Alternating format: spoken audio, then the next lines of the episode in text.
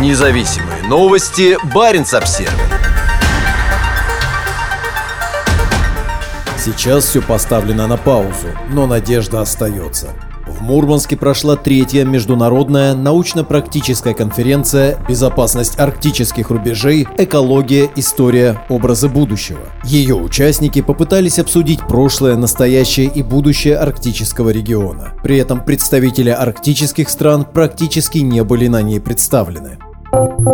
Нас преследуют за сотрудничество. Статус международной конференция смогла получить благодаря участию в ней спикеров из Норвегии, Финляндии, Китая и Белоруссии. Правда, присутствовали они не лично, а при помощи видеосвязи. Как оказалось, причина не только в закрытых границах. По словам финского политолога Йохана Бекмана, Финляндии сейчас практически запрещено ученым каким-то образом контактировать и сотрудничать с российскими коллегами. Например, мой Хельсинский университет официально это запретил. Я сейчас действую против этих инструкций. Ситуация такая, что нас практически за это преследуют. Сложно сказать, подобные запреты или какие-то другие причины помешали иностранным ученым принять участие в конференции так же, как это сделал Йохан Бекман по видеосвязи. Но факт остается фактом. Подавляющее большинство выступающих были из России.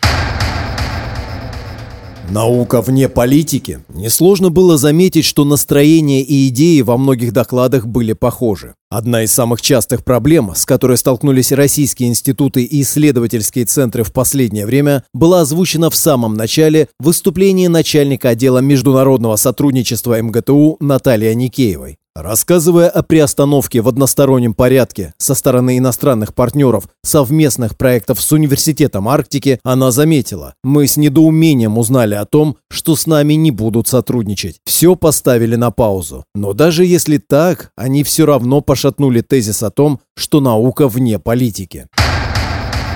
Замороженное сотрудничество. О приостановке почти всех проектов говорили и другие выступавшие. Евгений Боровичев, заместитель генерального директора Кольского научного центра по научной работе, рассказал, что международное сотрудничество было для них одним из главных приоритетов последние 30 лет. Программа «Коларктик», направленная на поддержку сотрудничества в арктическом регионе, являлась основным источником по расширению международной деятельности и получения важной информации. Еще недавно, до начала этого года, велась активная работа по продолжению этого сотрудничества. В частности, Кольский научный центр был одним из разработчиков основных осей программы на следующий год. К сожалению, сейчас вся эта работа заморожена, но я надеюсь, что наработки не пропадут, поделился мыслями Евгений. Михаил Уксусов, сотрудник международного отдела Мурманского арктического государственного университета, рассказал о том, как сейчас выглядят совместные проекты. Приостановка сотрудничества в одностороннем порядке повлияла на работу, но не остановила совместную деятельность. Мы продолжили традиционное сотрудничество с учеными северных стран, но теперь это происходит на другом уровне, в формате исследователь-исследователь. Еще он заметил, что наука в Арктике не может не быть международной. Арктика – это территория глобальных интересов, и сотрудничество не должно ограничиваться только скандинавскими странами или странами Северной Европы. Поэтому мы решили сместить вектор нашей деятельности, и сейчас активно развиваем сотрудничество с Белоруссией, Индией, Турцией, Бангладешем и Китаем. Китай поможет?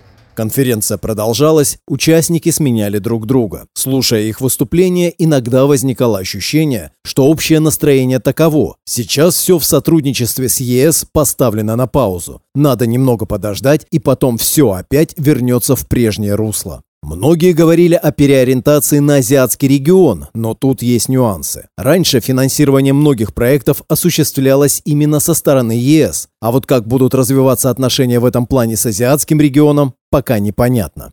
Как рассказал Куань Цзэньцзюнь, профессор Китайского института приграничных и морских исследований Юханьского университета, важно отметить, что законодательные процессы Китая по арктическому региону отстают от процессов в арктической деятельности и международно-правовой практике. В Китае отсутствует специальный закон об Арктике. Законодательство Китая в отношении Арктики остается на низком правовом уровне и ограничено областью научных исследований. Все это говорит о том, что ждать больших финансовых потоков из этого региона не стоит.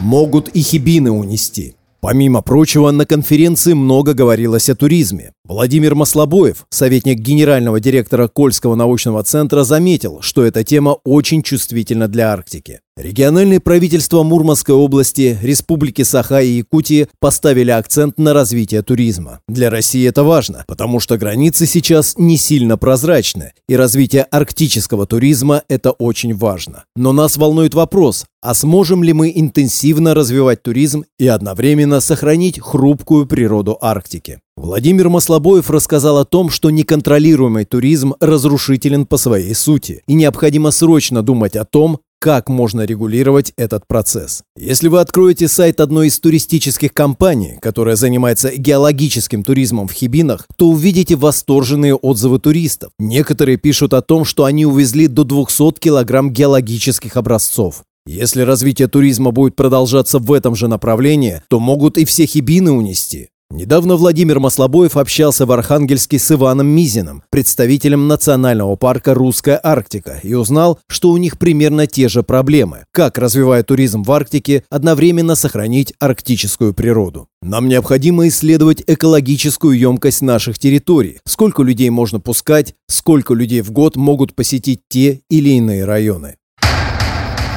Возможные точки для восстановления. Тем не менее, многие участники конференции с осторожным оптимизмом говорили о будущем. Если сказать о точках роста, с которых начнется восстановление, то мне кажется, что они останутся теми же самыми, что и точки нашего постоянного взаимодействия. Это общая история, которую невозможно переписать. Это культурные связи и взаимное влияние на культуру друг друга. И, конечно, экологические процессы, сказала Светлана Солдатова, директор продюсерского центра «Северный характер». Евгений Боровичев считает, что совместные проекты так или иначе будут реализовываться, поскольку природа не знает знает границ. Мурманская область находится в стратегически важном приграничном регионе. Мы знаем, что добыча минеральных ресурсов соседствует с негативным влиянием. Сейчас закрываются границы, проекты, но мы понимаем, закрыв границу, никто не отменяет воздушный перенос. Примерно такую же мысль высказал и Денис Моисеев, председатель Мурманского областного отделения Русского географического общества, рассуждая о российско-норвежских отношениях. Наука не может ограничиваться границами. Баренцево море одно, там нет никакого забора. Поэтому я надеюсь на то, что в будущем сотрудничество продолжится и будет развиваться. Независимые новости. Барин обсервис